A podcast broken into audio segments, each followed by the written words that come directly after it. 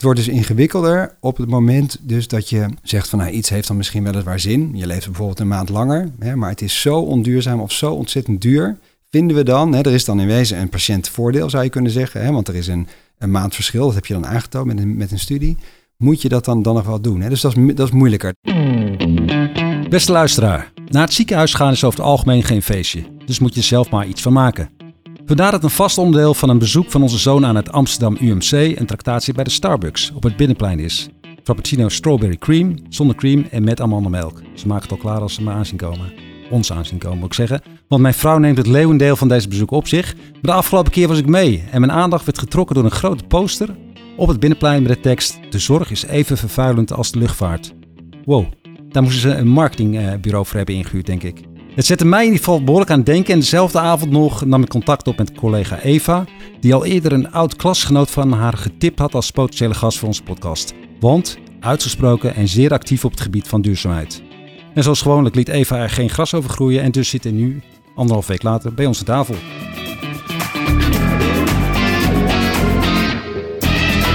Ja, onze gast is gynaecoloog bij Amsterdam UMC met als aandachtsgebied minimaal invasieve zorg. Heeft het volgens zijn LinkedIn-profiel over hashtag duurzaamheid.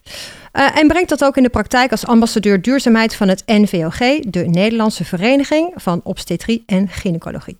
Zijn activiteiten op duurzaamheidsgebied worden ook door de buitenwereld uh, erkend. Uh, want dit jaar won jij samen met collega Berbe Kapitein de Hugo Heijmans Award. Nou, daar wil ik straks alles van weten. Dus met gepaste trots zit hier vandaag bij ons aan tafel Wouter Heekamp. Welkom. Dankjewel. Leuk dat jij er bent. Uh, misschien toch even voordat we de ijsbrekers doen, want ik noemde hem net al, de Hugo Heijmans Award. Ik, ik uh, moest hem even googlen. maar misschien kan je uitleggen waar deze award voor in het leven ja, is geroepen. Zeker, ja. Nou, uh, de, ik moet zeggen, toen wij de award kregen, Berber, kapitein en ik, Berber is kinderarts, kinderintensivist. En wij gaven een duo-presentatie op een soort van de landelijke kinderartsdagen in het Nieuwe de Lamar Theater. Wat uh, volledig was gewijd aan duurzaamheid. Dat is trouwens een initiatief wat je steeds vaker ziet. Hartstikke goed en leuk. En wij gaven daar de inleidende presentatie. En aan het einde kregen wij deze award tot onze verrassing uh, uitgereikt. En het gaat eigenlijk erom, Hugo Heijmans was het hoofd van het Emma Kinderziekenhuis een aantal jaren. Ik weet niet precies hoe lang hij met pensioen is, maar nou, laten we zeggen een jaar of tien geleden. En sinds zijn pensioen is deze prijs in het leven geroepen voor mensen die zich op een speciale manier hebben ingespannen voor de kindergeneeskunde. En omdat de kindergeneeskunde samen met de vrouwzorg, obstetrie en gynaecologie in één divisie zit, uh, valt dat daar ook onder. En zij wilden ons dus een extra hart onder de riem steken vanwege ons werk voor de duurzaamheid. En uh, zoals hij ook bij de uitreiking zei van ja, jullie doen tenminste iets. iedereen wil wel wat, iedereen vindt er wat van, iedereen voelt dat het moet, maar ja. de stap naar iets doen maken, daar wilde hij ons voor onderscheiden. Dus dat was heel bijzonder. Ja. ja. Heel mooi. Nou, wel rechtvaardiging dat we een goede gast in onze podcast hebben. maar laten we beginnen met uh, de ijsbrekers een paar. Uh, de eerste, het is gewoon uh, ja of nee, eens of oneens. Telt niet heel veel voor, gewoon om het ijs te breken dus. Eens of oneens, de klimaatcrisis leidt tot een gezondheidscrisis. Eens is een gezondheidscrisis, denk ik. Ja. Eens of oneens, minimaal invasieve zorg aan het begin, maar ook zeker aan het einde. Van het leven dan, hè? Uh, Oeh, ja, de, ik denk dat we hier later op terugkomen. In principe ben ik het eens. Ja. Gedrag of technologie, wat draagt meer bij aan een duurzame zorg? het een kan echt niet zonder het ander. Dat is echt iets wat hand in hand gaat. Je kan niet een van beide aanpassen en uh, de ander moet, moet mee. Dus beide, ja. Eens of oneens. Preventie is een mooi streven, maar het resultaat is te moeilijk meetbaar om echt op te sturen. Op dit moment is dat nog waar, denk ik. En de laatste, wat moet absoluut in het klimaatakkoord van Nederland staan, wat jou betreft? Um, nou, ik denk dat zoals het natuurlijk nu ook vaak genoemd wordt en ook, um, uh, ook bijvoorbeeld in de Green Deal enzovoorts wordt uh, genoemd, namelijk we moeten gewoon omlaag. Hè, we, we, moeten dat, uh, we moeten 55% omlaag in 2030 en we moeten eigenlijk helemaal klimaatneutraal worden 2050, als ik het goed even nu uit mijn hoofd zeg. Dat, dat soort dingen moeten natuurlijk in meer circulair werken. Het probleem is alleen dat we nog niet de precieze methode hebben om dat te doen. Dus we moeten inzetten op kwantificering. We moeten weten waar zit het nou precies in. Want je kan natuurlijk niks aanpassen als je niet weet waar het hem in zit. Dus op sommige dossiers weten we dat al een klein beetje. Daar komen we vast over te spreken. Dus dat is ook allemaal wel aan te passen. Energie van de gebouwen is een hele belangrijke. Nou ja, daar kan je bijvoorbeeld isolatiemateriaal toepassen, inkopen van groene energie. Je kan groendaken nemen, nou dat soort van zaken. En ik zeg altijd van de eerste 50% van die, van die reductie, die gaan we wel halen. Dat zit hem in dat soort dingen. Die tweede 50% is veel lastiger. Want daarvoor moeten we ook de afweging maken van wat willen we nog doen en wat willen we niet doen. Hè? Dus waar, moet het, waar stopt het betalen van het, het milieu voor gezondheid en een klein beetje gezondheid? En wat is dan gezondheid wat vervuiling mag veroorzaken en hoeveel is dat dan? Nou, daarvoor hebben we echt een hele gedragsverandering en ethische, uh, ethisch gesprek voor, voor nodig. En verder missen we nog, en dat is ook iets waar ze in het klimaatakkoord denk ik op zouden moeten sturen, missen we dat sustainability nog niet is geïncorporeerd in economische analyses zoals we die binnen de zorg veel uitvoeren. bij doelmatigheidsonderzoek kijk je of behandeling A of B beter is en dan kijk je ook naar de kosten. Nou, dan weeg je dat op een bepaalde manier tegen elkaar af. En hebben we met elkaar afgesproken hoeveel kwaliteit van leven, winst een bepaalde kostenplaatje zeg maar, mag hebben. Dat hebben we gewoon met elkaar vastgesteld. Maar duurzaamheid zit daar niet in. dus we moeten natuurlijk met elkaar vaststellen hoe incorporeren we duurzaamheid in kosteneffectiviteitsmodellen? Dus hoeveel, hoe hoog is de duurzaamheidsprijs die we willen betalen voor een bepaalde uh, kwaliteit van, van levenwinst? Ja, en wordt het dan een extra um, uh, item op de checklist of, of ga je het dan um, vertalen naar een, een eurobedrag? Um, nou ja, kijk, dat eurobedrag hebben we natuurlijk in wezen al. Ik denk dat dat opnieuw bekeken moet worden. Want vaak gaat geld natuurlijk hand in hand met vervuiling. Hè, want hoeveel, hoe meer geld er wordt uitgegeven, hoe meer er gereisd wordt, hoe meer materialen er gebruikt worden enzovoort. Dat heeft natuurlijk wel iets met elkaar te maken. Dus dat hele systeem moet, moet anders. Maar we hebben nog geen idee hoe we dat precies zouden moeten integreren in elkaar. Ja. Oké. Even, even beginnen. Ik denk dat we later nog wel hierop terugkomen. Ik heb sowieso een aantal vragen hierover. Maar misschien is het goed om even dat je jezelf even introduceert. Wat doe je precies? Uh, wat zijn je ambities? Ja, uh, zeker. Nee, ik, uh, ik, nou, ik, ben een gynaecoloog. Ik ben in 2011 ben ik ja, eigenlijk afgestudeerd als gynaecoloog. Ik ben gepromoveerd in de minimaal invasieve chirurgie van myomen. Myomen zijn ook wel vleesbomen, worden die genoemd. Dus een goed aardige gynaecologische aandoening die heel veel voorkomt. En minimale invasie, wat houdt het Ja, minimaal invasief is dus eigenlijk met zo min mogelijk belasting iemand zo goed mogelijk opereren. Vroeger was het zo, als je een myoom hebt, dus een vleesboom in je buik, en die, kon, die, die kan echt groot worden. Als we een reden hadden om die, daar iets aan te doen, dan krijg je een hele grote snee en dan halen we de vleesboom of de baarmoeder eruit. En dan moest je daar dus lang van herstellen. Nou, nu hebben we allerlei alternatieve behandelingen daarvoor, waarmee je dat of met kleine gaatjes kan doen, hè, die kijkoperaties, laparoscopieën. Of waarbij je andere uh, innovatieve behandelingen toepast om hetzelfde resultaat te krijgen. En dat is niet alleen vanuit esthetisch oogpunt dat je dat nu doet, maar het heeft ook... Uh, nou, ook. Hè, dus, er zijn een aantal voordelen van. Het is kosteneffectiever in sommige gevallen. Hè, dus, dat, dus dat is weer waar ik het over had. Dat we, dus, uh, dat we weten dat het dus met minder geld gepaard gaat. als je dus zo'n minimaal invasieve chirurgiebehandeling toepast. En het komt ook met name omdat mensen veel langer herstellen van een grote snee. Je herstel wordt bepaald eigenlijk door de grootte van de, uh, van de incisies, dus van de snedes in je buik. Dus ze kunnen eerder naar huis. Kleiner die zijn, ze kunnen eerder naar huis. En dat scheelt, ja, maar ook met name dus economisch gezien is het eerder weer, kunnen werken. Dat scheelt enorm veel. Ja.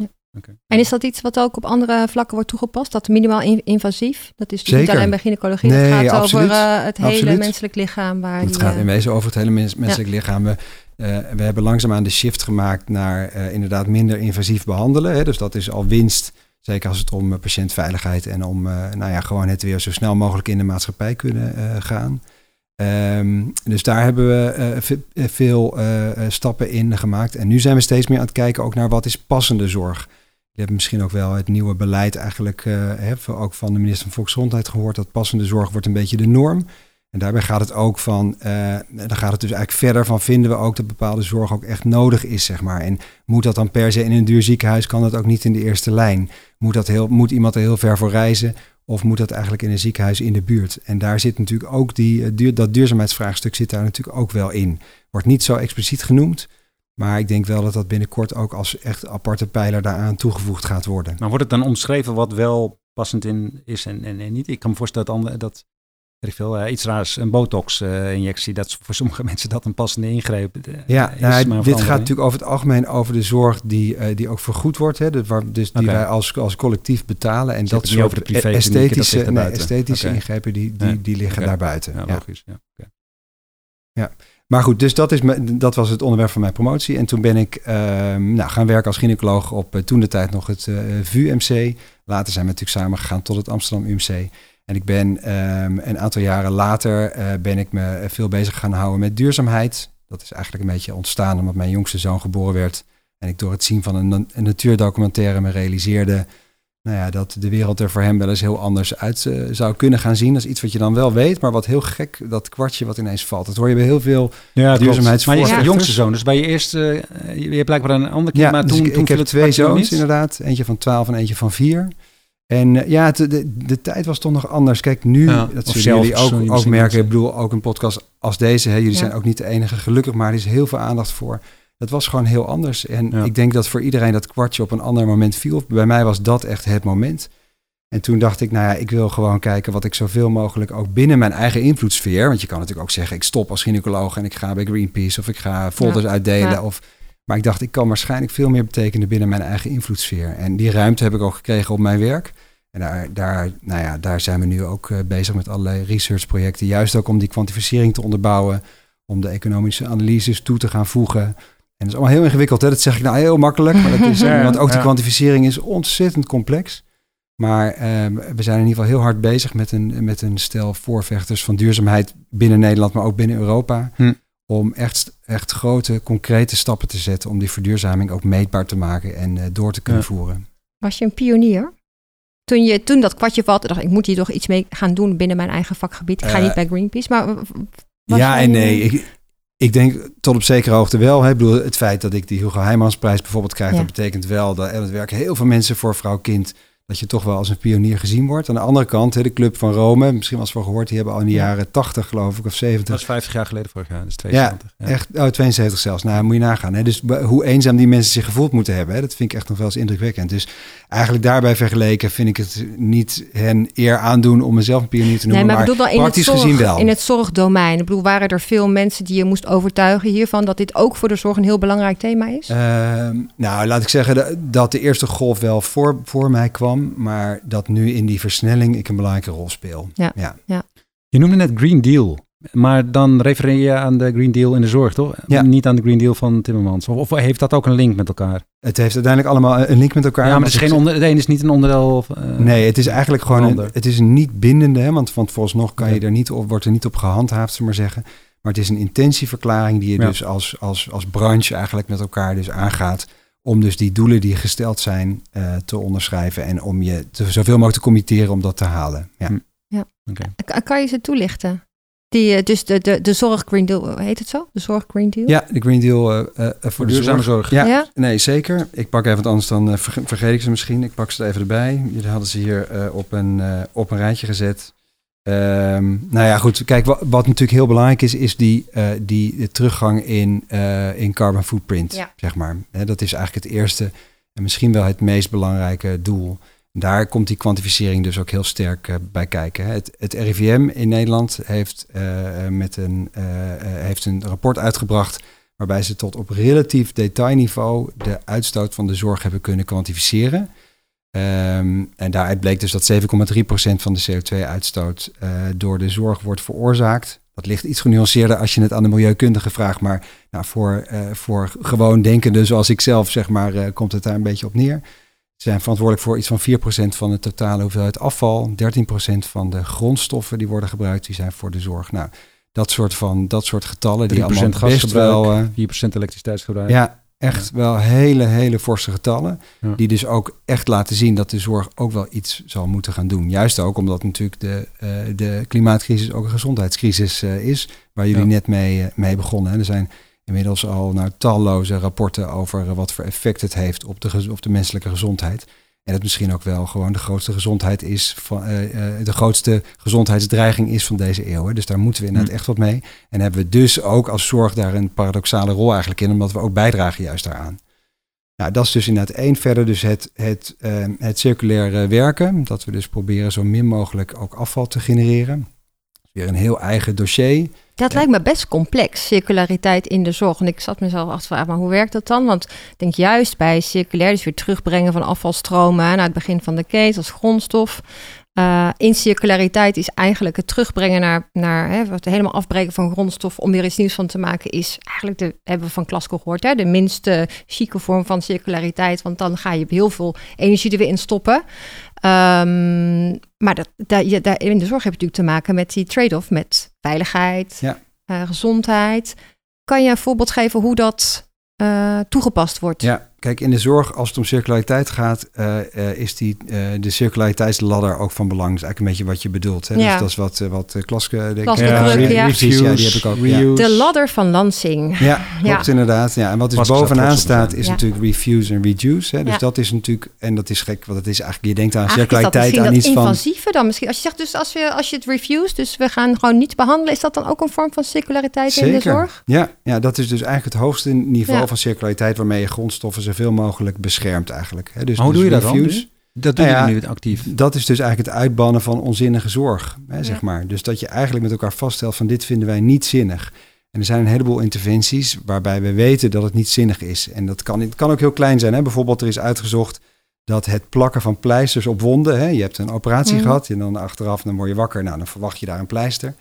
Eh, dat eigenlijk blijkt dat er meer wondinfecties plaatsvinden als je die pleister plakt. Het gaat natuurlijk allemaal lekker broeien daaronder. Ja, ja, dan als je het ja. gewoon open aan de lucht laat, laat drogen. Nou, je kan je voorstellen hoeveel operaties er in Nederland pla- eh, plaatsvinden. Als je al die pleisters dus op een hoop zou gooien, dan, dan, Ja. dan Ja. heb je dus een heleboel dus voorkomen. Maar in jouw vakgebied, bijvoorbeeld? Ehm, in mijn vakgebied... ehm, Wanneer zeg jij van... Plak, plak je dit- ook dit- pleisters Nee, daar? ja, nee, maar dit vind ik wel nodig. Ja, ehm, eh, nou, ja, god, er, zijn heel veel. ehm, nou, dit, dit is een van de dingen die wij uitgezocht hebben. Een ander voorbeeld is dat wij, ehm, wij werken vaak als we opereren, opereren we deels via de buik en deels vaginaal, zeg maar. Omdat we de baar, we doen een operatie in de baarmoeder of de eierstokken. En vaak heb je een soort combinatie dat je een deel vaginaal doet en een deel eh, via de buik doet. Als je dus heen en weer gaat tussen beide, de, de vagina wordt niet als steriel beschouwd, ook niet als je het schoongemaakt hebt. Dus dan betekent het dat je dus bepaalde micro-organismen, hè, dus bacteriën, zou kunnen overbrengen naar, naar de buik en daar dus meer eh, infectie mee zou kunnen krijgen. Nou, wat we altijd deden was op het moment dat je ook al deed, maar heel even wat een katheter inbrengen of zoiets aan de andere kant, dat je handschoenen wisselde, steriele handschoenen wissel- wisselde. Handschoenen, steriele, die hebben een enorm hoge footprint ook hè, door hun, Ja. hun productieproces. Nou, dat deden we dus elke keer. Dus soms gebruikten we dan als, als enkele chirurg wel, nou ja, misschien wel eh, drie of vier paar handschoenen. Eigenlijk is nu gebleken dat dat helemaal geen zin heeft. Dat, want je geeft antibiotica voorafgaand aan een ingreep. En daarmee dek je eigenlijk al die, die bacteriën die iemand toch al bij zich draagt. Dus dat hoeft helemaal niet. Nou, dat is ook weer een klein voorbeeld. Dus zonder schuldgevoel dat durf dus je helemaal niet- gewoon één Ja, keer... oké, ja, zeker. Hm. Ja. En dus bijvoorbeeld ook, dat, dat, wordt, ehm, eh, dat wordt ook eh, genoemd bij het eh, passende zorg. om dat te introduceren dat er bij prostaatkanker, dat gebleken is dat de mensen die, of de mannen die in de laatste drie maanden van hun leven zitten, hè, dus er is al vastgesteld dat dat niet zal leiden tot genezing. En dat ze dus in de terminale fase zitten, dat ongeveer 40% nog steeds behandeld wordt met chemotherapie. Terwijl we weten dat het niet levensverlengend is en alleen maar extra bijwerkingen geeft. Hè. Dus behalve dat het dus niet duurzaam is, is het eigenlijk dus ook slechter voor die patiënten. Hè. Dus Ja. dat is ook een hele typische vorm van zorg die je zo snel mogelijk zou moeten uitbannen. Hè. Dat is kosten, het is eigenlijk slechter voor de patiënt. En, eh, nou, en het is ook nog eens een keer heel erg weinig duurzaam. Ja, oké. Ja. Dat is misschien dan een voorbeeld waar we het in een van de eerste stellingen over hadden. Hè? Dus die minimaal invasieve zorg aan het begin, maar ook op het einde van leven. Wanneer besluit je van oké, maar hier verhoog je de kwaliteit van leven niet mee. Eh, doe je eigenlijk aan alle kanten alleen maar... Ja, doe je alleen maar kwaad misschien maar zelfs. kwaad. Ja, Ja, ja. ja. Maar het wordt dus ingewikkelder op het moment dus dat je zegt van nou, iets heeft dan misschien weliswaar zin. Je leeft bijvoorbeeld een maand langer, hè, maar het is zo onduurzaam of zo ontzettend duur. Vinden we dan, hè, er is dan in wezen een patiëntvoordeel zou je kunnen zeggen, hè, want er is een, een maand verschil, dat heb je dan aangetoond met een, met een studie. Moet je dat dan, dan nog wel doen? Hè? Dus dat is, dat is moeilijker. Dat vorige Ja. voorbeeld was veel, veel makkelijker. Ja. maar is het dat moeilijker? Want je hebt toch de voor eet gezworen, eh, Hippocrates. Dus jij moet toch altijd kiezen voor eh, de zorg voor de patiënt. Dan is milieu toch, of duurzaamheid of hoe je het wil noemen, ondergeschikt of niet? Eh, nou ja, ja en nee, want je kan je natuurlijk afvragen wat de beste zorg voor een patiënt is. Hè? Ik bedoel, is, is een hele zware behandeling en een verlenging van een maand, eh, als het zo makkelijk uit, uit te zoeken zou zijn, Mhm. is dat nou echt betere zorg? Hè? Dus je, je moet het Hm. beste doen voor je patiënt. Maar ik zie in, binnen de geneeskunde ook wel heel veel behandelingen en extra dingen die wij toepassen, waarvan ik me afvraag of dat nou wel echt zoveel beter is voor de patiënt. Ik bedoel, Ja, het is, En dan merk je ook nog eens een keer dat wij in Nederland heel erg voorop lopen. Hè. Wij hebben natuurlijk in Nederland, wordt, wordt euthanasie natuurlijk toegestaan, wordt abortus toegestaan bijvoorbeeld. Ehm, en uh, dat betekent dus ook dat het, dat het gesprek over het bepaalde dingen niet doen, of de mogelijkheid om bijvoorbeeld te zeggen, nou we kunnen ook, uh, in het geval van kankerbehandeling, kunnen we ook uh, kiezen voor, um, voor comfort. Hè. En dan leeft u weliswaar wat korter, maar dan kunnen we het zus en zo voor, voor u doen.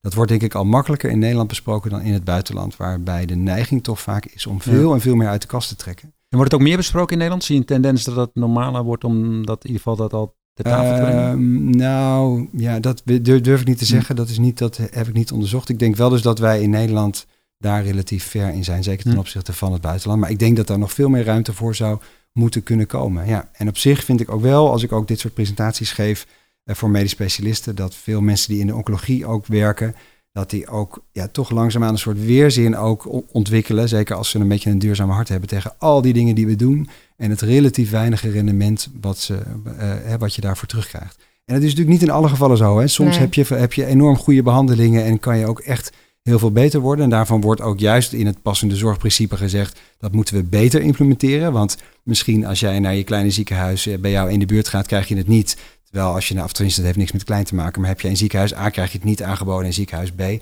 natuurlijk niet goed. Het moet overal hetzelfde zijn.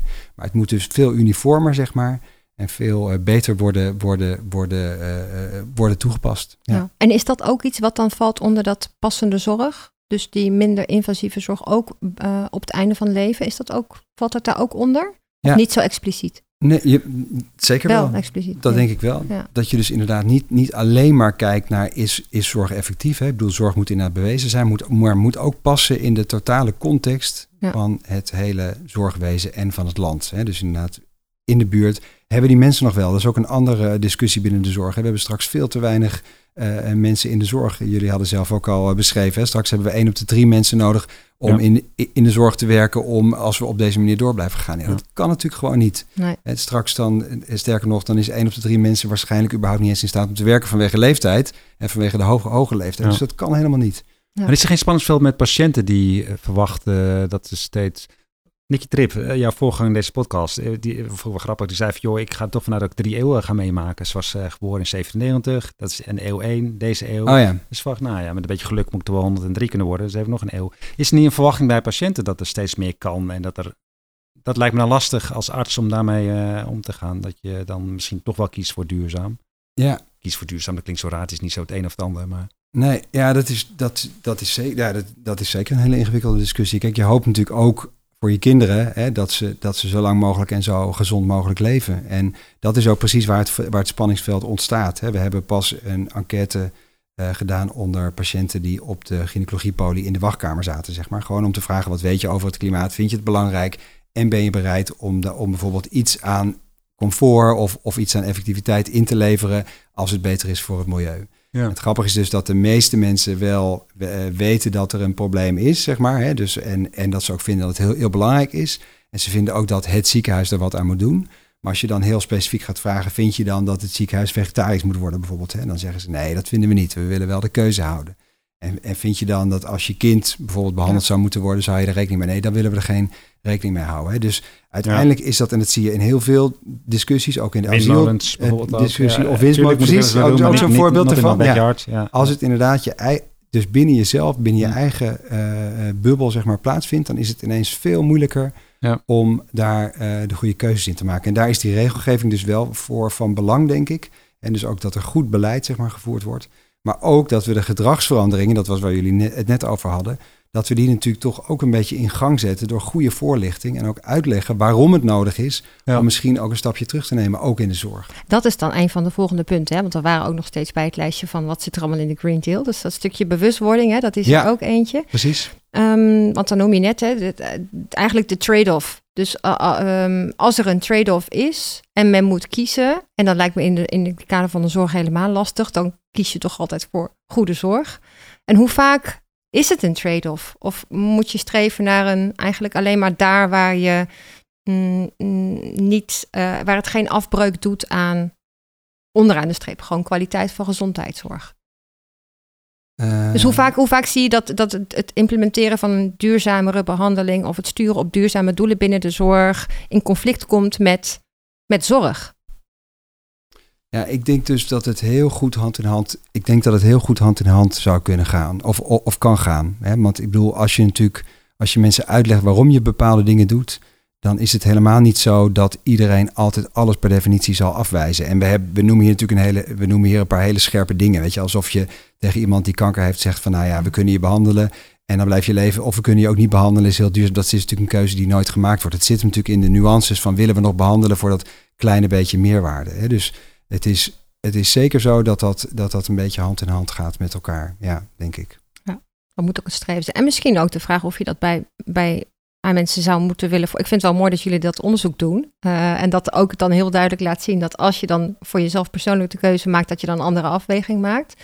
Maar kan je het ook überhaupt aan mensen vragen om daar een standpunt in te ja, nemen. Het is heel leuk dat je dat zegt, inderdaad. Ja, nee, we zijn nu bezig om ook zeg maar, die, uh, die ethische onderzoekslijn een beetje hier parallel aan op te tuigen. Zeg maar. Omdat je uh, precies wat je zegt, van kan je iemand wel bepaalde keuzes voorleggen als het om zijn eigen gezondheid gaat. Hè? Ik bedoel, moet je dan, want je kan ook zeggen van ja, weet je, dat iemand zich dan egoïstisch voelt omdat hij bijvoorbeeld voor de minst duurzame behandeling zeg maar of zoiets kiest. Hè? Dus, dus kan je dat, dat wel doen.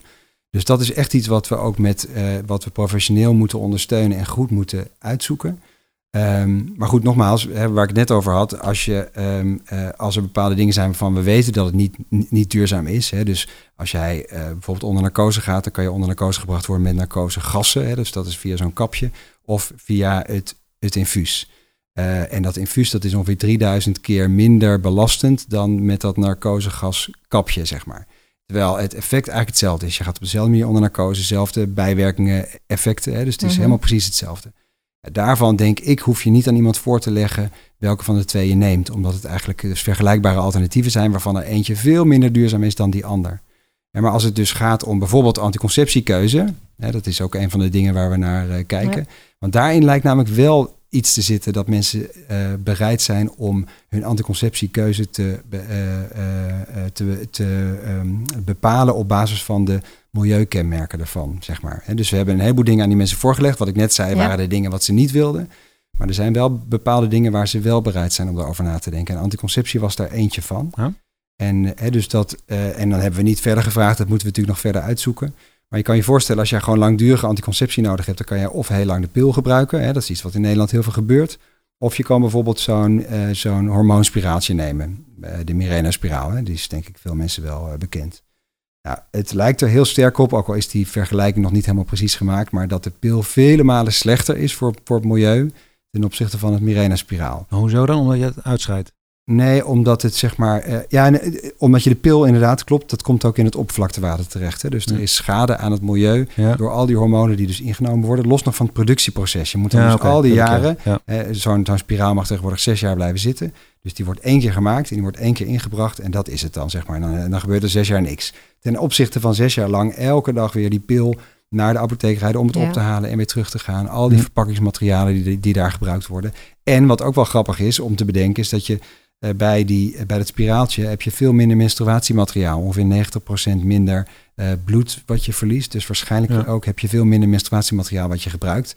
Terwijl de meeste vrouwen de pil gebruiken met stopweek en dan gewoon menstrueren met het materiaal wat je daarbij gebruikt. Ja, dus dat moet je ook eigenlijk allemaal meenemen. Eigenlijk zou je misschien zelfs ook moeten meenemen alle ongewenste zwangerschappen die, die ontstaan, die namelijk na die, dat hormoonspiraaltje lager zijn dan, dan na de pil. Nou goed, hè, dus dat heet een beetje het verschil tussen een consequentiële LCA doen. Het is zo'n zo'n milieukundige analyse om de milieu-impact te, uh, uh, te um, uit te rekenen. Mhm. Mm -hmm. En als je dat dus zeg maar naast elkaar uh, legt, is de vraag dus hoeveel van de consequenties je dan ook nog meeneemt. Kijk je alleen naar het productieproces of ook de consequenties van dat menstruatiemateriaal, de geboren kinderen enzovoort. Ja. Dus dan kan je namelijk heel ver gaan. Ja. Maar, maar goed, in ieder geval even los van die inhoudelijke en technische discussie lijkt het er dus op dat spiraaltje veel uh, milieubewuster eigenlijk is dan, dan de pil. En lijkt het er ook op dat patiënten best wel bereid zijn om daar misschien hun keuze op te baseren. Nou, voor al die anticonceptiemethoden willen we dat graag wat preciezer uitrekenen en dat uiteindelijk integreren in een keuzehulp voor, uh, voor vrouwen. Om dus uh, nou ja, dat in ieder geval als mogelijkheid mee te kunnen laten nemen als je kiest voor een anticonceptievorm. Ja, maar Ja. Daar, daar beweegt hij voor mijn gevoel ook wel de goede kant op. Want dus je hebt hè, met de pil, waar, je moet, elke dag moet je erover nadenken. Hè, vergeet je hem niet, het, het is gewoon gedoe.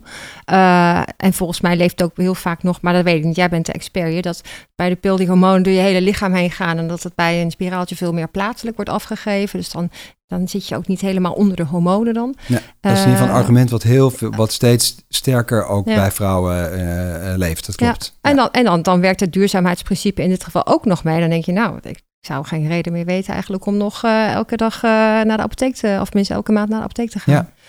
Ja, maar dat je moet is- eens wel bewust daarvan maken. Dat is natuurlijk dat. Ja. Je moet eerst zelf voor je eh, kwantificeren en, en, en Precies. dat die vergelijkingen doen. En, Ja, en dan ja, je moet het natuurlijk wel twee. echt baseren op de Ja. juiste cijfers.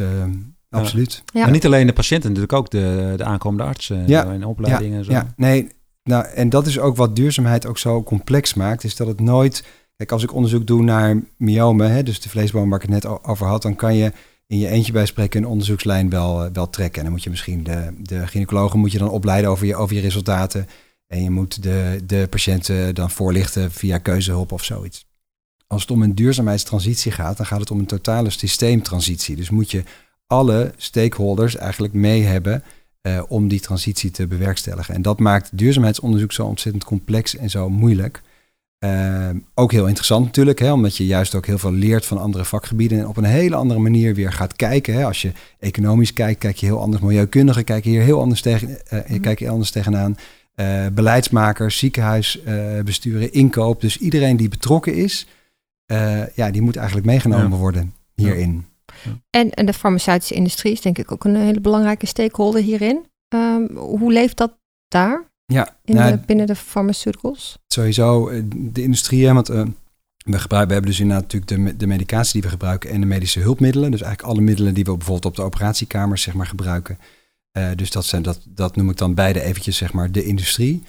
Ja, dat is, dat, is, dat is wat mij betreft een heel ingewikkeld spanningsveld. Want ehm, uiteindelijk is het voor bedrijven natuurlijk toch zo dat je onderaan de streep wil je gewoon een positief getal hebben. Hè? Ik bedoel, je wil winst maken, je wil je aandeelhouders eh, eh, gelukkig houden. Nou, Ja. daar hebben jullie veel Ja. meer verstand van dan Ja. ik. En uiteindelijk is toch dat, dat commercieel belang, dat, dat voel je toch aan alle kant, kanten onder al die innovaties, hè, die dan zogenaamd dus vanuit de farmaceutische industrie en de industrie in het algemeen komen. Hè. Dat er toch een soort druk is om dat product te kunnen verkopen. En dat uiteindelijk refuse en reduce natuurlijk niemand rijker maakt. Want refuse, reduce, wat het meeste zin heeft, is gewoon het minder toepassen van dingen die zij uiteindelijk verkopen. Hm.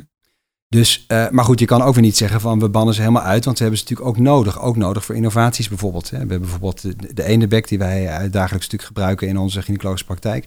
Dat was altijd van eh, metaal. Dat is een aantal jaar geleden massaal in Nederland en in de rest van de wereld geswitcht naar plastic.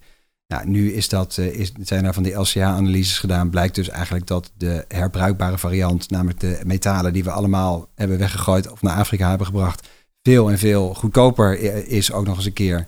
En ook nog eens een keer ehm, eh, duurzamer is. Ja. Nou, dus eigenlijk zouden we weer, eh, weer eh, terug moeten. Vanwege, dus die plastics, dat is dan Ja, de eh, plastics- veilig of onveilig of... eh, Nee, dus, dus gewoon het hele productieproces. Als je, dus alleen maar LCA-technisch. Dus ik heb het niet over het comfort. Dat is dan ook weer een andere dimensie die je aan deze discussie kan verbinden. Maar dus eh, gewoon het productieproces. Ja. En, alle, en ook het steriliseren van de metalen. Hè, want dat moet je allemaal meenemen. Als je dat eerlijk naast elkaar zet, komt de metalen er dus beter, Beter uit, dan, uit, de, ja. dan, de plastic, dan de plastic. Maar dus, want dat was eigenlijk waarom ik deze, dit lange verhaal eh, vertelde. Een fabrikant is nu ook gekomen met een biodegradable eh, versie daarvan. Of in ieder geval wat van suikerriet gemaakt is. En dus nou, een lagere footprint heeft. En dat lijkt er nu op dat het op basis van CO2... dat het in ieder geval dezelfde footprint heeft als eh, het metalen reusable speculum. Ja, en als het beter comfort brengt, dan is de... Nou ja, goed. En dan heb je dus inderdaad vervolgens weer... maar wat, wat vinden de patiënten dan? Nou, het blijkt inderdaad wel iets meer comfort te Ja. geven... maar op een schaal van 0 tot 10 is dat een één punt verschil. Maar ja, is dat Ja. het dan waard? En dan kom je weer een beetje op die waardebepaling. En we weten alleen, eh, dus wat die LCA betreft, wat de CO2-footprint daarvan is. We weten niet hoe het zit met landgebruik, met watergebruik. En je kan je voorstellen dat suikerriet Ja. ook weer landgebruik. Ja. En, Ja. dus eigenlijk is dit, dit dossier nog, nog niet helemaal gesloten. Maar wat ik ermee wilde zeggen is dat je ook de industrie nodig hebt om innovaties toe te passen. Dat je bijvoorbeeld zegt, nou, eh, metaal kan niet meer, om wat voor reden dan- ook. Maar we hebben in ieder geval de footprint enorm gereduceerd door zo'n biodegradable te maken. En ehm, dat, is, dat gaat zo'n fabrikant doen, omdat er natuurlijk toch gemorrel onder de ge- gelederen komt. Dat mensen toch een beetje weerzin voelen tegen die enorme stapels eendenbekken, specula in dit Ja. geval. Ja, Ja. Dat geldt ook voor allerlei andere ehm, eh, producten die wij afnemen. Hè, dat er ook Ja. een enorme onduurzaamheid zeg maar, in zit. Ja, nou dat filmpje van die mevrouw over die 20 kilo afval Marie- van de ja, borst. eh, Maria Koik, ja, ja. het is een prachtig filmpje Ja. om heel goed te laten zien hoeveel wij eigenlijk gebruiken. En dus een, met eenmalig gebruik. Een van de grootste stromen, ook in dat filmpje trouwens. Hè, ongeveer de helft eh, van het materiaal wat je weggooit van een operatie... Hm. zijn de weggooijassen, dat zag je Ja. bij haar ook, Ja. en, de, en de afdeklakens. Nou, die bestaan allebei in reusable variant. Hè, dus die kan je ook gewoon laten steriliseren. En we weten ook dat dat echt een enorme footprintreductie geeft, maar ook een circulariteitswinst geeft. Hè, omdat je dat natuurlijk hergebruikt. Het moet alleen worden aangeschaft. Je moet natuurlijk weer een hele nieuwe eh, manier eh, Ja. verzinnen om dat ook weer goed te laten wassen. En, eh, Ja. eh, hè, dus de, de- dus dat, dat vereist echt een hele grote Hm. revolutie. Hm. Maar dat zijn wel dingen die we allemaal goed kunnen gaan doen. Ja. Ja. Nou, daar zit natuurlijk ook weer, nou, ik weet niet of dat dan voor zorg ook geldt, maar bij het, het, het langer aanhouden van producten of hergebruik, in dit geval steriliseren, daar kan je natuurlijk ook een verdienmodel aankoppelen. Nog los van het, eh, eh, het produceren en, en disposen, ehm, waar dan misschien de traditionele sector zijn, zijn geld mee verdient. Ja. Maar in, het, in het, het, sluiten van die loop en het, het, het weer operatie klaarmaken, Ja, dat vraagt om hele nieuwe businessmodellen. Dan, Ja, eh, zeker, absoluut. En daar wil je ook eigenlijk weer dat mensen gaan concurreren met elkaar, dat er niet één, eh, één partij komt. Hè. Dus uiteindelijk wil je dat er concurrentie op de duurzaamheidsmarkt komt, want daarmee krijg je dat die footprint echt omlaag gaat. Dus de Hm. industrieën, hè, dus eh, een korter antwoord op, op, op je vraag dan net, je hebt, we hebben de industrieën echt nodig om samen mee te werken, om ook de duurzame transitie eh, nog een hele belangrijke laatste zet te geven. Ja, Ja. En dan nog eh, eh, industrie noem je hier. Hè? Dus eigenlijk als je gaat eh, refusen, dus als je zegt we gaan bepaalde operaties niet meer doen. We hadden het in het begin ook over preventie. Dus op het moment dat we inzetten op voorkomen is beter dan genezen. ehm, dan zou daar niet alleen voor de industrie, maar wellicht ook voor de zorgsector als geheel, ehm, nou ja, zorg wegvallen. Eh, wat voor mensen heel goed is. Hè. We schetsten ook net het probleem van de, de zorg op de lange termijn. Hè. We hebben nu eh 1,4 miljoen mensen in Nederland werken in de zorg. Dat wordt alleen maar meer. Ehm, dan lijkt preventie fantastisch. eh, Ja, op korte termijn, maar op lange termijn snij je zelf toch in de vingers. Volgens mij eh, refereerde jij daar net even aan, eh, omdat het toch een paradox is. Als je mensen gezonder laat leven, gaan ze langer leven. Dus misschien dat je dan op Ja. korte termijn minder zorg nodig hebt. Maar omdat ze allemaal Ja. ouder worden, ze gaan allemaal die drie eeuwen willen halen. Nee, allemaal. ja. Dan, Ja. dan, dan, eh, dan, ga je, dan creëer je toch een probleem of niet? Ja, nou ja, dat, is, dat, is een heel. Dat is vo- vooralsnog ook wel een beetje een filosofisch punt. Kijk, we, we weten wel dat preventie eh, zorg scheelt, zullen we maar zeggen. Hè? Dus stoppen met roken maakt dat mensen gezonder leven en gewoon minder gebruik hoeven te maken van de faciliteiten in het ziekenhuis. Waarom lukt het trouwens dan? Ik begrijp, ik. Ja, dat we- dat is- maar het, het is toch on... Ja, Jeetje, man. Dat Dat, is ongelooflijk. het lijkt wel of het weer toeneemt zelfs. Ja, Eh, Ja, oké. dat idee heb ik inderdaad ook. Ja. Gaan we hier ook Dan komt door die vapes misschien ook wel. Ik Ja, dat schijnt ook, dat heb ik eh, een soort alternatief voor duurzaam gezonde roken. Ja. Maar, omdat, maar, maar als je dit gewoon, gewoon zeg maar als voorbeeldkaas net, dan heb je dus aan de andere kant, dat is namelijk wat de critici in het, inderdaad ook zeggen. Stel, je lukt het, eh, het lukt je wel mensen minder te laten, of in ieder geval minder mensen te laten roken, of mensen helemaal te laten stoppen, leven mensen inderdaad veel langer. En heb je weliswaar misschien een voordeel in de zorg gecreëerd, maar misschien op de totale voetafdruk van iemands leven niet. Hè? Dus, en daar is misschien ook, daar zouden we ook nog slagen in kunnen maken als je naar preventie kijkt, van hoe zich dat nou precies tot elkaar eh, verhoudt. Ja. Het is een ontzettend moeilijke discussie natuurlijk. want ik bedoel, ga je dan zeggen Ja. van, eh, stel dat inderdaad blijkt dat dat door langer leven de, je uiteindelijke footprint eh, groter is. Misschien niet zozeer in de zorg, maar op het totaal wel. Gaan we iedereen dan laten roken? Ja, dat is natuurlijk ook heel ingewikkeld. Weet je, uiteindelijk willen we natuurlijk toch ook binnen de zorgsector willen we gewoon dat mensen gewoon gezond leven. En dat je natuurlijk ook door, door ge- gezond te leven, op een duurzame manier ge- gezond te leven, ook juist heel gezond oud kan worden, zonder dat je voetafdruk daar groter mee is. Dus natuurlijk moeten we daarop inzetten. Maar toch is die kwantificering voor preventie ook een hele grote uitdaging en echt heel erg lastig. Maar eh, wel iets waar we op zouden moeten gaan sturen en waar we ook wel initiatieven in willen gaan ontplooien. Ja. Maar dan is het verdienmodel voor, voor jullie als ziekenhuis ook minder, is minder, minder gunstig. Ik bedoel, minder, ja, je, minder zieke mensen levert gewoon minder op. Ja, maar, maar, maar gelukkig hebben, hebben zeg maar, de meeste ziekenhuizen geen winstoogmerk, zeg maar. Dus dat scheelt wel. En we werken natuurlijk ook heel erg vanuit een kraptemodel. Hè, dus dat zag je bij corona ook, dat onze IC's natuurlijk heel snel vol waren. Terwijl er andere landen waren waarbij dat heel, heel anders eh, liep. Dus dus wij, wij hebben meer zoiets van, wij gaan uit van, eh, van het, het, het minimale en proberen dus zo te sturen dat we het eh, dat we dus zo de, de, het ziekenhuis zeg maar vullen. Want eigenlijk is het inderdaad zo, dat is denk ik een beetje waar je aan refereert. Als we natuurlijk duurzame toepassingen implementeren en dat betekent dus minder ziekte, dan moeten we dus ook eigenlijk tegelijkertijd moeten we krimpen in de zorg. Ja. En stel dat we op een bepaalde manier zorgen dat er minder mensen op die IC opgenomen worden, en dan moeten we wel zorgen dat er ook minder IC-bedden komen. Want anders vind je wel weer nieuwe indicaties om mensen daarop op te nemen. Je moet in dat kraptenmodel blijven en dus ook kijken naar de, naar de vraag en het aantal bedden wat je hebt daarop aanpassen. Ja. En, eh, maar gewoon gezien hoeveel zorgprofessionals we nodig hebben en de hoeveelheid materialen en het geld wat het kost, is dat toch waar we naartoe moeten. Ja. Even een impulsieve eh, zijvraag, eh, terwijl Marloes nou even nog een hele slimme vraag gaat opzoeken. Maar ehm, je leest nou veel over eh, dat, dat jeugd met name zich wat onzekerder voelt. En een van de redenen is dan eh, de hele onzekerheid om duurzaamheid. Het gaat wel goed met de wereld, bla bla bla. Je hoort ook dat eh, een toenemend aantal eh, jongeren minder genegen is om kinderen te nemen. Klinkt zo raar, maar je begrijpt wat ik bedoel. Eh, Merk je dat al? Of is dat nog hypothetisch? Of, of merk je dat het aantal zwangerschappen terugloopt? Gewoon Oh nee, Ja? nee, dat, Nee? dat zeker niet. Maar dat, dat, he- dat heeft natuurlijk ook te maken met, met immigratie. Met natuurlijk gewoon de migratiestromen die we sowieso hebben. En dat er ook, denk ik, dat dit ook in verschillende ehm, bevolkingsgroepen heel op een hele andere manier leeft. We Ja. hebben ook nog steeds grote groepen mensen die, die heel veel kinderen krijgen. Zeg Ja. maar. Ik denk dat eh, dit bewustzijn dat, ehm, en ook soms echt die keuze maken om bijvoorbeeld geen kinderen te nemen of om maar één kind te nemen, dat het nog maar in een hele beperkte eh, Ja, groep mensen zich manifesteert. In ieder geval niet, niet dusdanig dat wij merken dat de verloskamers leeg eh, liggen, zeg maar. In Nee, dat ik ook niet. Maar nee. Nee. Bovendien zit je heel erg in je bubbel natuurlijk. Dan, dus, dus dan hoor je dat misschien meer. Ik kan me voorstellen dat het lang niet in alle lagen... eh, Nee, ik denk wel persoonlijk, want ik, Speelt. ik vind het wel heel, heel interessant. Want we, we hebben ook in ons nationale gynaecologen tijdschrift hier in een soort debat zeg maar aandacht aan besteed. Dat er dus eh, nou, een, een voor- en een tegenstukje, zeg maar zeggen. En de voorvechter die zei dus van ja, maar het is super belangrijk, want wij eh, eh, wat minder kinderen krijgen, dat eh, scheelt enorm. Hè? Dus Ja. je kan het grootste cadeau aan de aarde is een kind minder nemen, zeg maar, of helemaal geen kinderen nemen. Ja. Terwijl anderen zeiden van ja, maar je moet ook weer niet. eh, want dan wijzen mensen vaak naar bijvoorbeeld landen of naar continenten als Afrika, waar Ja. mensen heel veel kinderen krijgen. En ja, maar en ook dat- ernstig daar ligt het helemaal niet. Wat zeg je? Daar loopt het daar sowieso ook Zeker, maar Afrika terug. is natuurlijk ook heel ernstig, ernstig getroffen sowieso. Ja. Ja. Maar ik denk wel, kijk, de, de, de eh 50% van de footprint eh, komt door de rijkste 10% van de aarde, Ja, ja, zeg maar. Ja, ja. En in die zin Wel meer denk ik. geldt Ja. daar veel meer, denk ik, dat we dat minder kinderen krijgen, dus daarvoor Ja. zin heeft. Maar het probleem wordt toch vanzelf opgelost, want de kwaliteit van zaad loopt toch heel erg eh, terug. Ja, mooi bruggetje, Albert. Want dat was eigenlijk het laatste punt. Wat ik dacht, dat hoort nog in het lijstje thuis van, eh, van de Green Deal. Dat was eh, milieubelasting en medicatiegebruik. Eh, en toen, sorry, dat is een vergezocht bruggetje. Ja, ik, Ja. want ik heb hem nog niet helemaal, maar leg hem uit.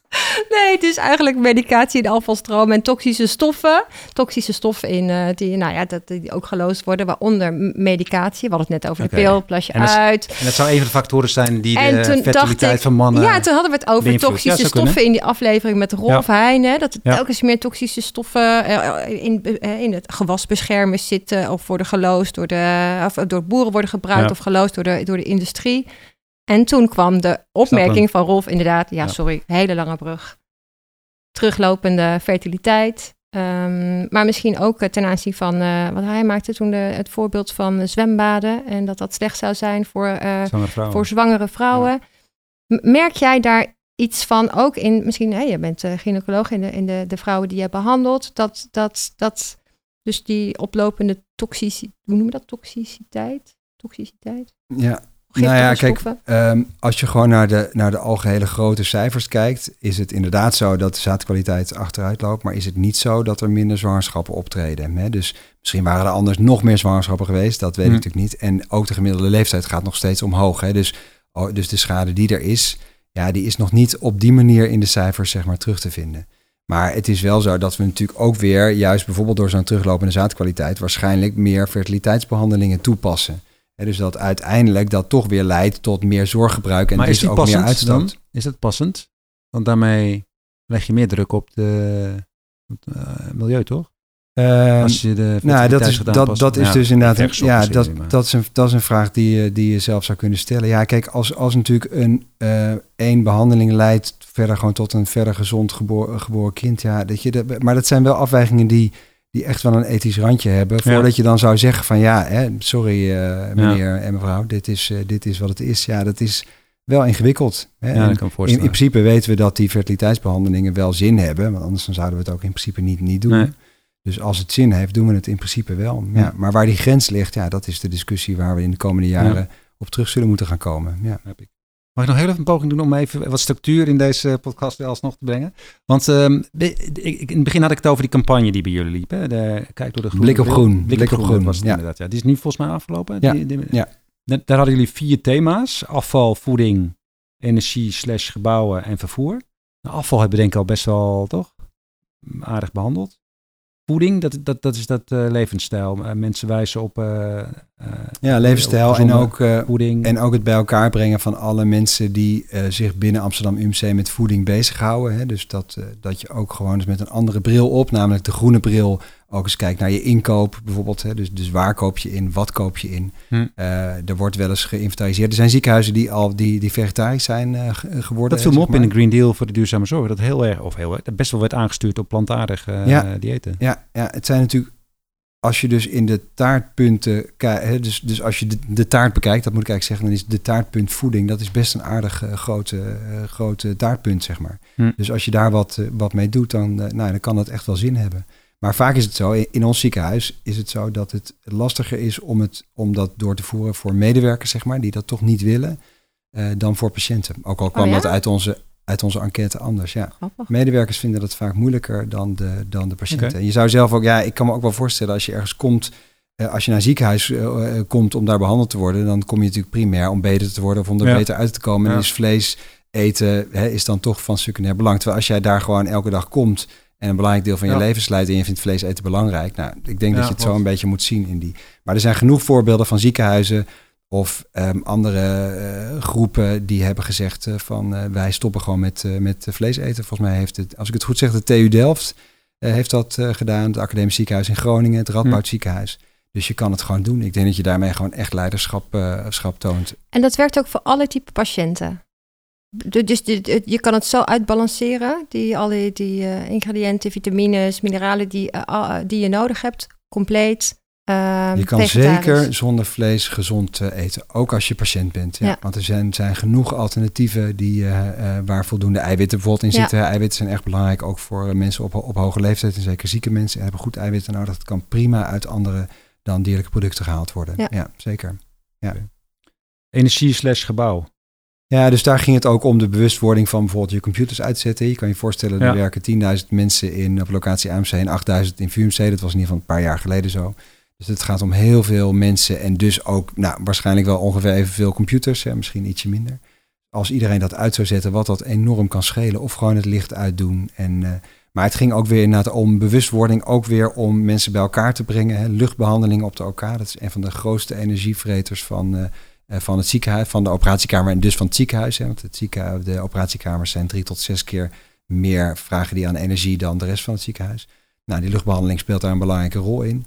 Dus om bijvoorbeeld dat in de nacht uit te zetten, het is, het is natuurlijk heel simpel eigenlijk, Ja. hè, maar dat heeft Ja. dus een enorme hoeveelheid eh, energie eh, geschild. Ja, nou, dat is maar dus dat kan dus. daarvan- Dan zet je het uit in de nacht en dan, dan moet het niet langer opstarten 's morgens, of, of wel? Nee, dat, dat zijn dan inderdaad van die technische dingen waar, waarvoor je dus om tafel moet met je, met je technische dienst. En dan moet, iemand moet het ook doen. Je hebt natuurlijk ook gewoon s'nachts operaties die, die doordraaien. Dus je Ja. moet dan bedenken, laten we dan één blok aanstaan. Nou, maar dat, dat zijn dan zeg maar de praktische in- invullingen. Maar de verdere verfijning, verfijning, dat heeft ook met luchtvochtigheidsbehandeling te maken. Het heeft ook met eh, er inderdaad mee, mee te maken dat je het niet per operatie kan wisselen. Hoeveel luchtverversingingen per uur. Nou, daar kunnen nog wel stappen in gezet worden, maar dat is meteen ook weer ingewikkelder, zeg maar. En het laatste wat je noemde was eh, vervoer. Dat is ook Ja. wel een leuk om nog even te noemen, want Amsterdam UMC heeft bekendgemaakt dat ze eh, de, de dienstreizen, hè, dus naar congressen of cursussen gaan. Daar ben je fel op, alles- hè, zag ik. Wat zeg je? Daar ben je fel op. ja, daar ben ik heel veel op. Met vliegen en Ja, zo. klopt, inderdaad. Ja, je, je, ketent je nog net niet vast op de startbaan, Nee, maar... nee, nee, nee, maar dit is één, één Ja. van de dossiers die ik heel... Nou ja, weet je wat het is? Kijk, waar we het natuurlijk erg over hebben, hebben gehad in dit uur... is dat heel veel dingen in de zorg echt heel moeilijk zijn. Hè? Omdat het of met patiëntveiligheid te maken heeft... of dat we het gewoon niet zo goed weten... of dat er nieuwe economische modellen moeten... Dat is allemaal heel moeilijk. Maar wat nou super makkelijk is en wel een grote... Hè, als je het weer over die taart hebt, een grote eh, taartpunt... is dus dat reizen Naar congressen van, nee, nou ja, ja, ook dus, maar ook gewoon het, het reizen van de eh, eh, van gewoon de ehm, mensen die in het ziekenhuis werken. Dus Oké. Amsterdam UMC, 18.000 mensen die allemaal dus heen en weer reizen. Nou, een heel groot deel gaat met de auto. En ehm, nou, daar kan je natuurlijk wat mee. Vliegen is natuurlijk Ja. een andere inderdaad. Daar, daar ging dat stuk wat ik Ja. in het Nederlands Tijdschrift voor Geneeskunde heb geschreven met twee anderen, ging daarover. Ja, dat ik denk van, moet je nou echt naar de andere kant van de wereld vliegen om daar een beetje informatie op te halen wat je wel of niet in de spreekkamer gebruikt? Ik denk dat dat heel beperkt is. Ja. En dat ik me afvraag, hè, er zal vast meerwaarde zijn. Het is ook leuk en het is belangrijk om andere mensen te ontmoeten. Maar ik denk ten eerste dat het niet voor iedereen een meerwaarde is. Want wat gebeurde er vroeger? Dan ging je met, met je eigen clubje mensen, misschien een paar Nederlanders, ging je naar Rio de Janeiro en zat je met elkaar, hing je aan een of andere bar, zeg maar. Hè? Dus het ging, ging helemaal voor veel mensen niet om Ja. netwerken. Maar dat kan je natuurlijk ook prima gewoon in Nederland met elkaar doen, zeg Ja. maar. Dus dat echte internationale netwerk om de zorg beter te maken, dat is maar voor een enkeling weggelegd. Nou, laat die dat vooral dan blijven doen. Maar laten we de rest alsjeblieft gewoon online organiseren. Of op plekken waar het goed eh, te bereizen is met het openbaar vervoer. Nou, en dus Amsterdam UMC heeft dus gezegd... alles wat binnen acht uur met de trein bereis, bereisbaar is... dat vergoeden wij niet meer in een vliegtuigticket. Nou, op zich een mooie stap. Acht uur. Het zijn maar weinig plekken hoor, waar je dan kan komen. Dat is Berlijn, Londen, Frankfurt en Prijs. Parijs. Dat Ja. is een beetje waar het op neerkomt, althans als het om congreslocaties gaat. Hm. Dus de rest dan nog steeds wel. Maar het is natuurlijk een eerste stap, zeg Ja. maar. Ja. En we hebben nu, er krijgen we een medewerkersberaad, daar hebben we subsidie voor eh, verkregen. Mijn collega Berber Kapitein, dus waar ik het net over had, die heeft eh, de, die aanvraag ge- geschreven waarin we een medewerkersberaad doen. Waar dus in alle beroepsgroepen die in het ziekenhuis werken, worden mensen gelood.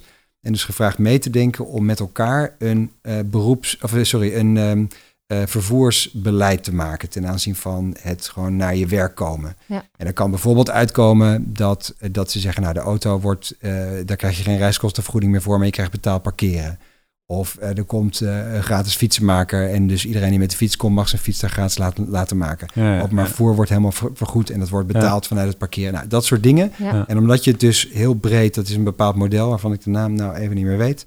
Dat is een, be- dat is een bekend communicatiemodel. Dus hoe je breed gedragen dus tot besluitvorming kan, kan komen. Omdat je dus iedereen eh, uit elke beroepsgroep meeneemt. Dat is natuurlijk hartstikke mooi. En in november verwachten we die resultaten daarvan.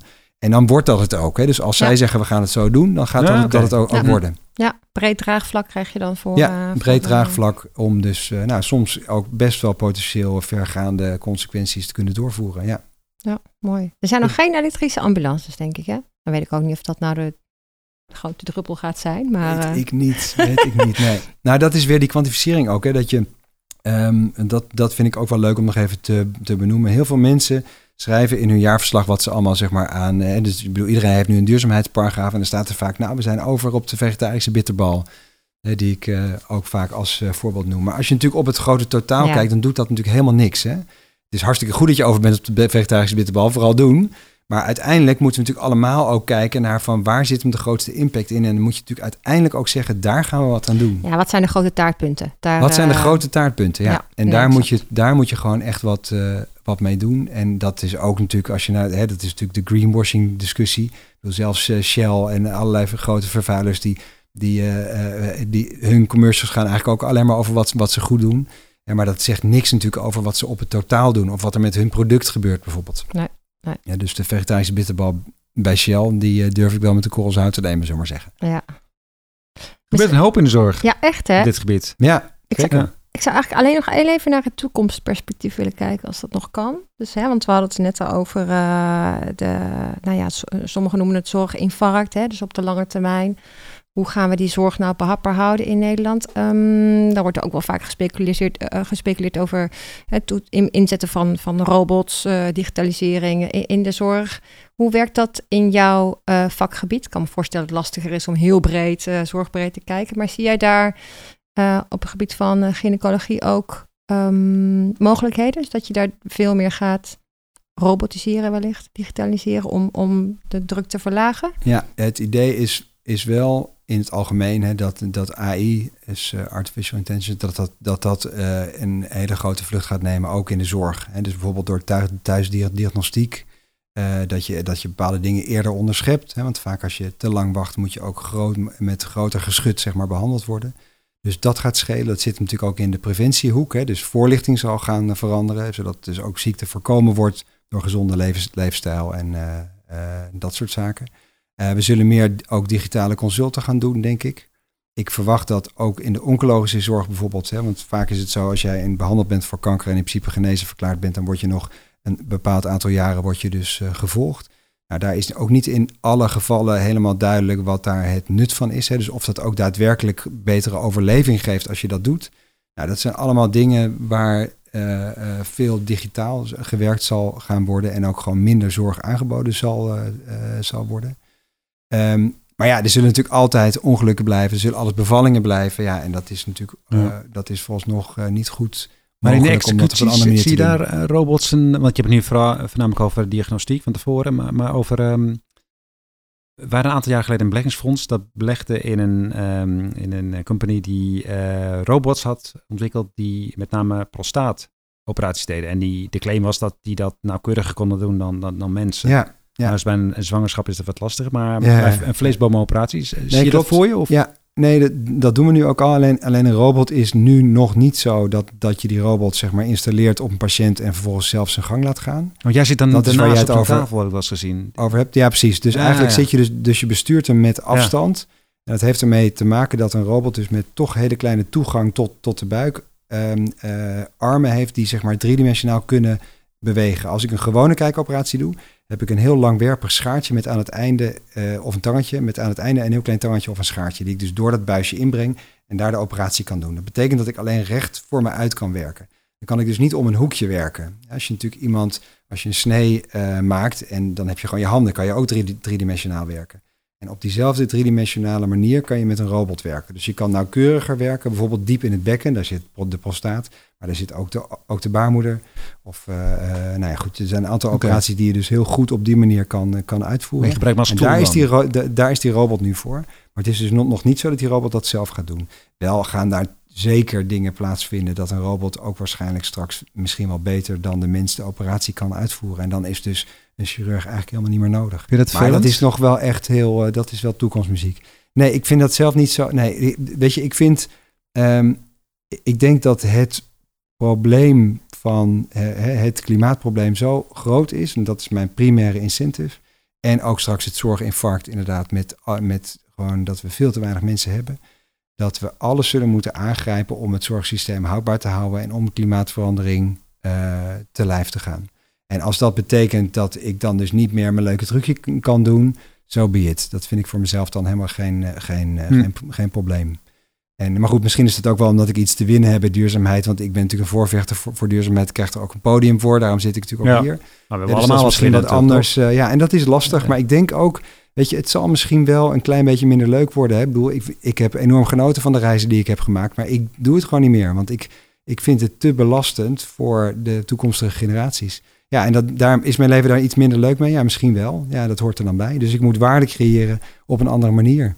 En dat is, uh, dat is misschien de echte uitdaging van deze tijd. Hè? Dat we het niet meer in het materiële zoeken. En uh, nou worden we heel filosofisch natuurlijk. Hè? Maar uiteindelijk is dat, hè, dus ik bedoel, meer is niet altijd beter, denk ik. En dat, daar zullen we ons allemaal ja. in alle sectoren van ja. moeten doordringen. Ja. Nou, dit, dit, is het hoogtepunt. Hier moeten we mee Mooie stoppen, afsluiter. Nee. Ik heb hier niks meer aan toe te voegen. Maar ik weet niet of jij nog... Uh, Aldit, heb jij nog iets? Uh, ik niet, maar nee? Wouter misschien. Nee, dingen die we vergeten dit, zijn, dit, Ik denk dat dit een goede... Ja, nou, een mooie open filosofische einde was. Maar uh, dit is wel een beetje waar het op neerkomt, denk ik. Ja. ja. Leuk. Dank je wel. hartstikke mooi. Ja, ja, heel veel geleerd. Dank nou, leuk. Dank jullie wel. inzichten vandaag. Altijd. Maar Loes gaat nou zeggen van, joh, als je nou meer wil luisteren, dan moet je, eh, dan kun je je abonneren op onze podcast. Ja. En dan krijg je hem automatisch in je feed elke twee weken. Nou, um, dat dus. Dat dus. Ja. Dankjewel. Tot de volgende. Hoi. Marloes, moeten we nog iets zeggen over de disclaimer? Ja, um, alles wat in deze podcast wordt gezegd door onze gast of door Albert of door mijzelf, dat zijn onze eigen standpunten, gedachten of meningen en niet die van BNP Paribas.